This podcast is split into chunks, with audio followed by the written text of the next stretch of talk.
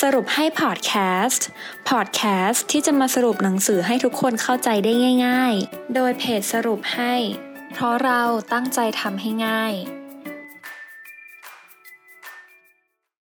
สวัสดีค่ะ ยินดีต้อนรับเข้าสู่สรุปให้พอดแคสต์นะคะสำหรับพอดแคสต์ในตอนนี้มิ้นจะมาสรุปหนังสือที่ชื่อว่า เคล็ดลับอัพค่าตัวถ้าอยากมีชีวิตก้าวหน้าทุกด้าน และการใช้ชีวิตที่เปี่ยมศักยภาพ พร้อมเทคนิคทำตนอย่างไรให้ตัวเองมีค่าตัวสูงสุด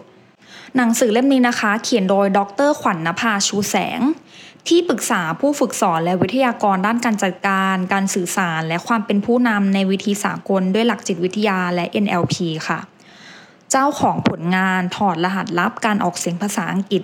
ด้วยสระภาษาไทย ผู้คิดค้นหลักสูตร ผู้นำกระบวนทัศน์ใหม่ การเรียนรู้ภาษาอังกฤษบำบัดค่ะ สำหรับคอนเซปต์ของหนังสือเล่มนี้นะคะ แบ่งออกเป็น 5 คอนเซปต์ด้วยกันค่ะ เริ่มที่คอนเซปต์แรกนะคะคือสมอง เรานะคะจะต้องตั้งโปรแกรมความสำเร็จให้สมองค่ะ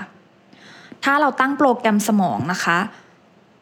นั่นก็คือการตั้งความคิด ความคิดก็จะนำไปสู่ความรู้สึก และความรู้สึกจะนำไปสู่การกระทำและการกระทำจะส่งให้เกิดผลลัพธ์ค่ะ อย่างเช่น การคิดบวก พูดบวก หรือว่าการเชื่อมั่นว่าศักยภาพของเราเนี่ยไร้ขีดจำกัด เราสามารถทำได้ทุกอย่างที่เราอยากทำถ้าเราฝึกแบบนี้จนเป็นนิสัยและบันทึกลงจิตใต้สำนึกนะคะ จิตใต้สำนึกก็จะบันดาลสิ่งที่เราคิดเนี่ยให้เกิดขึ้นจริงค่ะคอนเซปที่2นะคะความสำเร็จ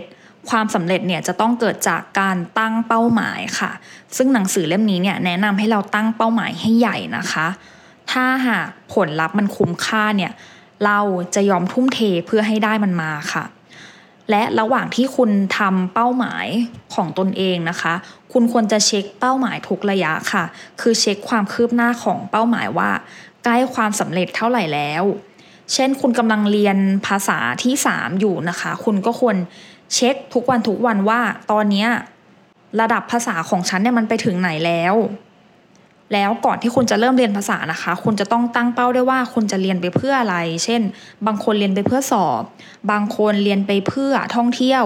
บางคนเรียนไปเพื่ออยากสื่อสารให้ได้กับเจ้าของภาษา คุณก็ต้องคอยเช็คตลอดอะค่ะว่าตอนนี้คุณใกล้เข้าถึงเป้าแล้วหรือยัง นอกจากการตั้งเป้าแล้วนะคะ อีกอย่างที่ทำให้เราสำเร็จก็คือนิสัยความสำเร็จค่ะ คนสำเร็จเนี่ยเขาจะมีนิสัยที่ขยัน คบคนเก่ง มีความซื่อสัตย์เตรียมทักษะที่จะต้องใช้ บริหารเวลาเป็น มีความทะเยอทะยาน และลงมือทำค่ะเจ็ดนิสัยเนี้ยจะมีผลโดยตรงกับความสำเร็จค่ะคอนเซปต์ที่ 3เคล็ดลับเงินเดือนเหลือ เมื่อคุณได้เงินเดือนมานะคะ อันนี้สำหรับมนุษย์เงินเดือนฟรีแลนซ์ผู้ประกอบการหรือว่าทุกคนเลยอะทุกคนเลยนะคะที่มีรายได้ เมื่อได้เงินเดือนมาแล้วนะคะ ให้คุณแบ่งออกเป็น 6 กระปุก ตามหลักการบริหารเงินค่ะ ของคุณ T. Harv Eker นะคะ กระปุกแรกเนี่ยเป็นกล่องเล่น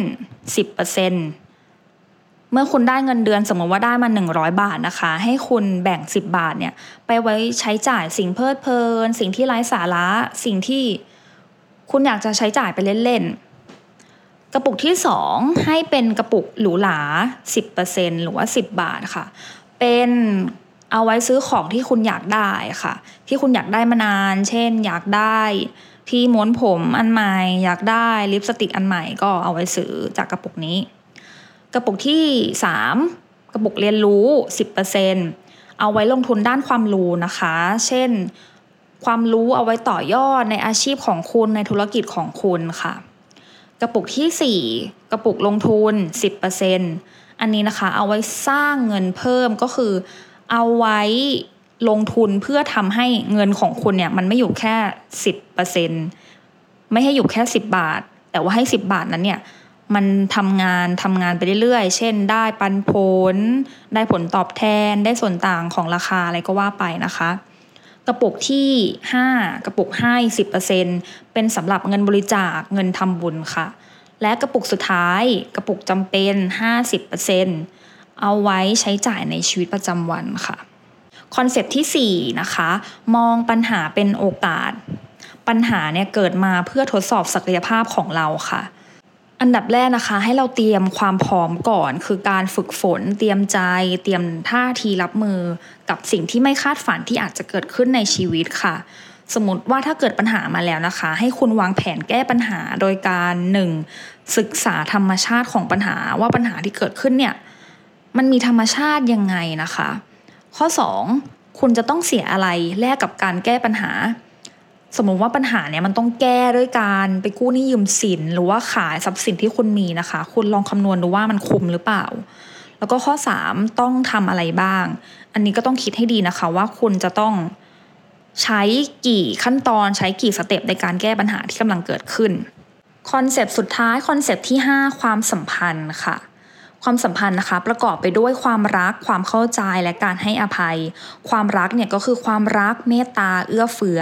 ความเข้าใจก็คือพูดคุย รับฟังซึ่งกันและกัน และการให้อภัยคือไม่มีใครสมบูรณ์แบบ ทุกคนผิดพลาดได้เสมอค่ะ